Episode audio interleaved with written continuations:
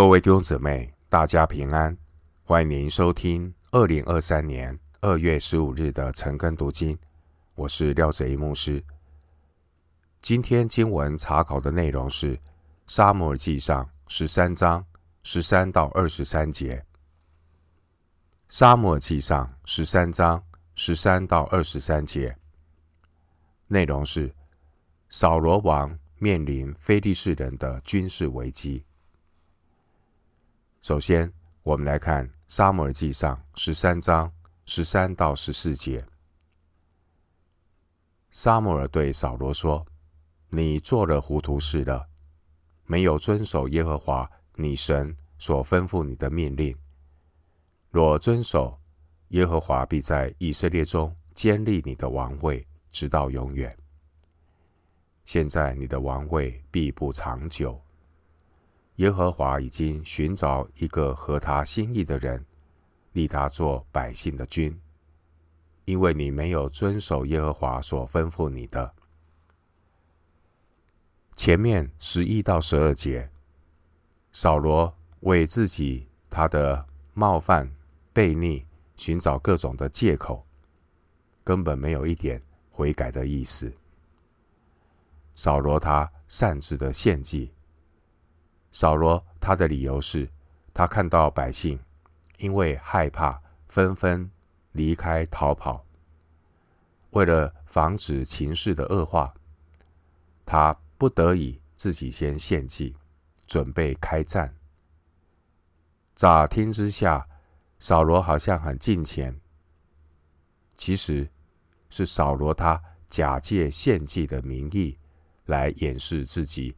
体贴肉体的悖逆，扫罗试图以宗教的外在形式来掩饰自己内心的悖逆，然后装作无辜的说：“我就勉强献祭。”十三章十二节，扫罗不但没有谦卑承认自己的罪，还大言不惭的告诉撒母耳，他是不得已才献祭。弟兄姐妹，犯罪就是犯罪，不会因为是不得已所犯的罪就不是罪。人总是可以为自己的犯罪找出许多所谓不得已的理由。难怪十三节，沙摩对扫罗说：“你做了糊涂事了，没有遵守耶和华你神所吩咐你的命令。”骄傲愚昧的扫罗，竟然以为违背神旨意的献祭会被神所接纳。针对扫罗他的冒犯和悖逆，经文十四节，撒母耳立即对扫罗宣判说：“现在你的王位必不长久。耶和华已经寻找一个合他心意的人，立他做百姓的君。”因为你没有遵守耶和华所吩咐你的，上帝要拣选另一个人，一个真诚遵行神旨意的人，来取代凭己意任意妄为的扫罗。在撒母耳记上十五章二十九节，更是明确的宣告，上帝要废掉扫罗王位的审判。扫罗他擅自献的燔祭，不但没有给扫罗带来平安，反而使扫罗招来惩罚。旧约圣经箴言十五章八节，箴言十五章八节经文说：“恶人献祭为耶和华所憎恶，正直人祈祷为他所喜悦。”经文十四节说：“耶和华已经寻找一个合他心意的人。”意思是神已经预备了合他心意的人，神已经预备了。撒母耳说话的时间，正是扫罗作王第二年的时候，十三章第一节。而大卫可能还要过八年才会出生。对照《撒母耳记下》五章四节，《使徒行传》十三章二十一节。因此，当上帝预告他所拣选的大卫要取代扫罗的时候，当时大卫还没有出生，因此，并不是因为已经找到了大卫有所比较。经文十四节的意思是神已经预备，这是神的预定，神的拣选，神已经预备。人还没有出母胎，神早已经拣选了。弟兄姊妹，但无论是扫罗或大卫，他们都是亚当的后裔。他们肉体的本相并没有什么不同。上帝拣选大卫，上帝也要修剪大卫，塑造大卫成为合神心意的人。因此，按照人意所立的王扫罗和神所拣选的王大卫，这乃是要向我们说明两种王的两种结局。一个是按人意，一个是神所拣选；一个是体贴肉体，一个是体贴神。扫罗王，他就是体贴肉体的一个代表，他让肉体作王。罗马书八章八节说：“而且属肉体的人不能得神的喜欢。”另外，大卫王，他是属圣灵的代表。大卫他在肉体中不断的被对付，他是体贴圣灵的王。参考罗马书八章九节，属肉体的人体贴肉体，不肯顺服神。神知道扫罗肉体的本相，体贴肉体，不愿遵守神的命令。但神仍然允许这件事情的发生，目的是要让我们认识到，只有遵守神命令的人，才能够为神作王。十三节，而人的肉体如果不经过神的对付，谦卑悔改，学习顺服，他就不可能遵守神的命令，成为合神心意的王。属肉体的人，他天然人的倾向是抗拒神、背逆神；而神所拣选的人，顺服圣灵的带领，对付肉体，这样的人才能够成为贵重的器皿，成为圣洁，合乎主用，预备行各样的善事。扫罗他受膏作王以后。他曾经被神的灵大大感动，《撒母耳记上》十章二十六节、十一章六节、十九章二十三节。但那些的感动不过是暂时的感动。扫罗他不愿意被对付的骄傲自负，就成了扫罗的致命伤。后来神的灵也离开扫罗。扫罗他始终不肯接受神的对付。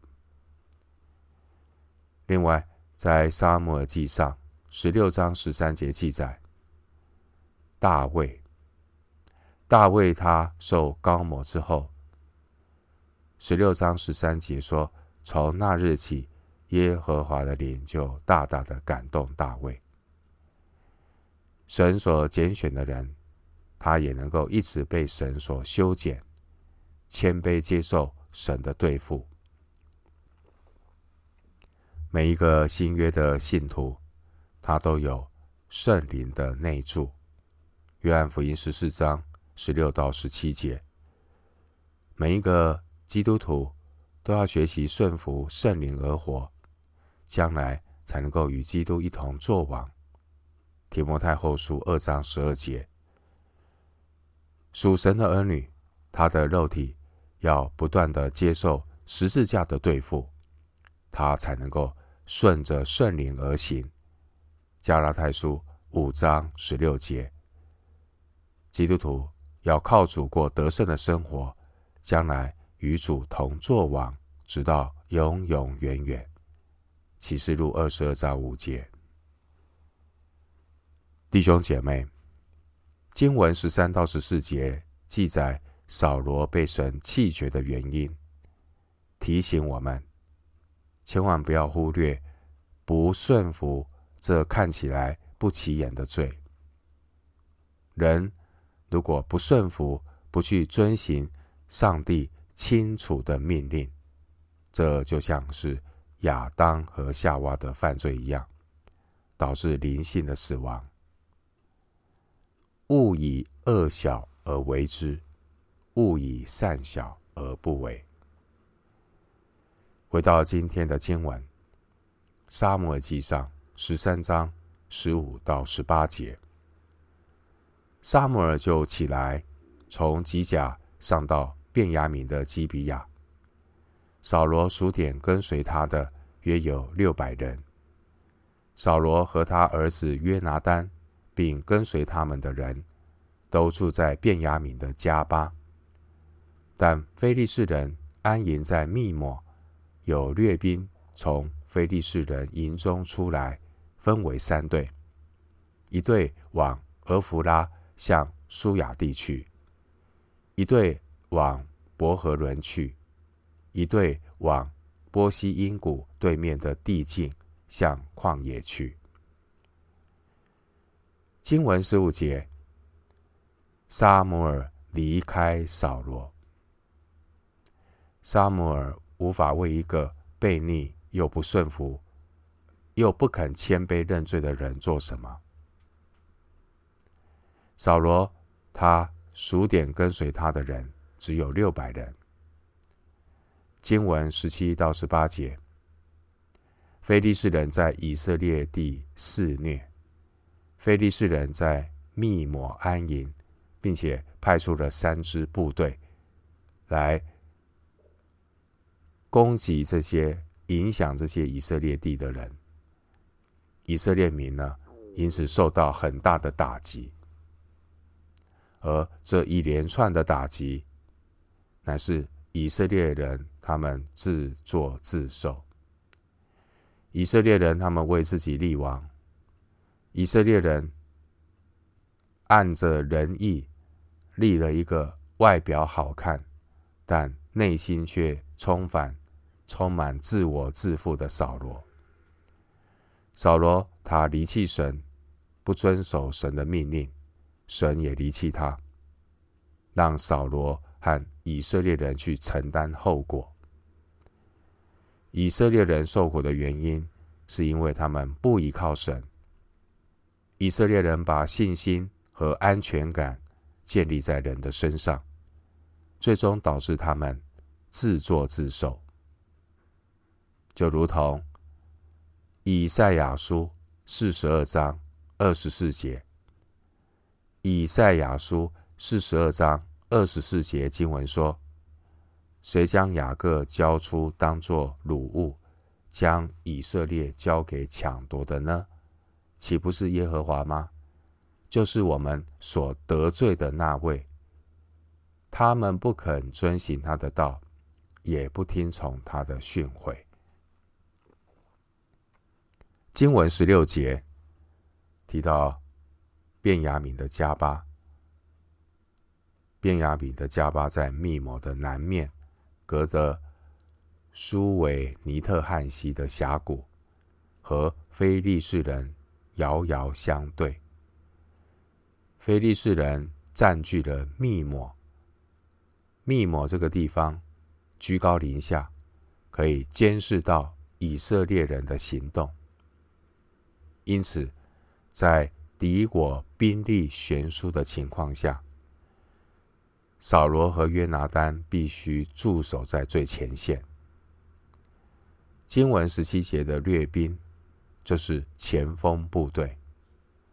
十七到十八节，非利士人从密抹派出三路的前锋部队，分别控制北方的俄弗拉、西方的伯和伦和东方的喜波因谷。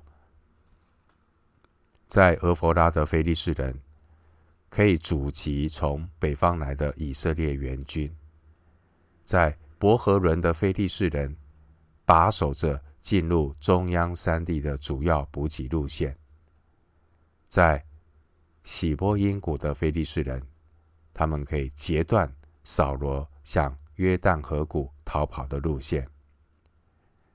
非利士人可以说是四面夹攻。整个局势是掌控在非利士人的手中。回到今天的经文，《撒母耳记上》十三章十九到二十二节。那时，以色列全地没有一个铁匠，因为非利士人说，恐怕希伯来人制造刀枪，以色列人要磨锄、犁、斧、铲。就下到非利士人那里去磨，但有错可以错铲犁、三尺叉、斧子，并赶牛追。所以到了征战的日子，跟随扫罗和约拿单的人，没有一个手里有刀有枪的，唯独扫罗和他儿子约拿单有。经文十九节，以色列人要和非利士人打仗，但现实的情况是，以色列中没有铁匠，也没有改装武器的设备。希伯来人当时候要到非利士人那里，才能够打磨农耕用的工具，并且二十一节说，这些非利士人还会收取。极昂贵的费用。当时候，这些跟随扫罗征战的人，人数少，又没有打仗的兵器。全以色列军队中，只有扫罗和约拿单有兵器。以色列的处境可以说是十分的严峻。当年以色列人之所以会落到如此凄惨，困窘的地步，他们实在要好好的反省，真正的原因是什么？最后，我们来看《撒母耳记上》十三章二十三节：非利士人的一队防兵到了密抹的隘口。密抹的隘口地点位于从北方通往耶路撒冷的路上。非利士人在这个地方安营，控制了隔开两军峡谷的唯一隘口。非利士人随时可以进攻以色列人驻防的迦巴，因此形势立刻变得紧张起来。弟兄姊妹，处于劣势的以色列，他们需要的是上帝的怜悯。新约圣经罗马书九章十六节，罗马书九章十六节说：“据此看来，这不在乎那定义的，也不在乎那奔跑的，只在乎发怜悯的神。愿神怜悯每一个属神的儿女，怜悯我们的教会，怜悯我们的国家。”我们今天经文查考就进行到这里，愿主的恩惠平安与你同在。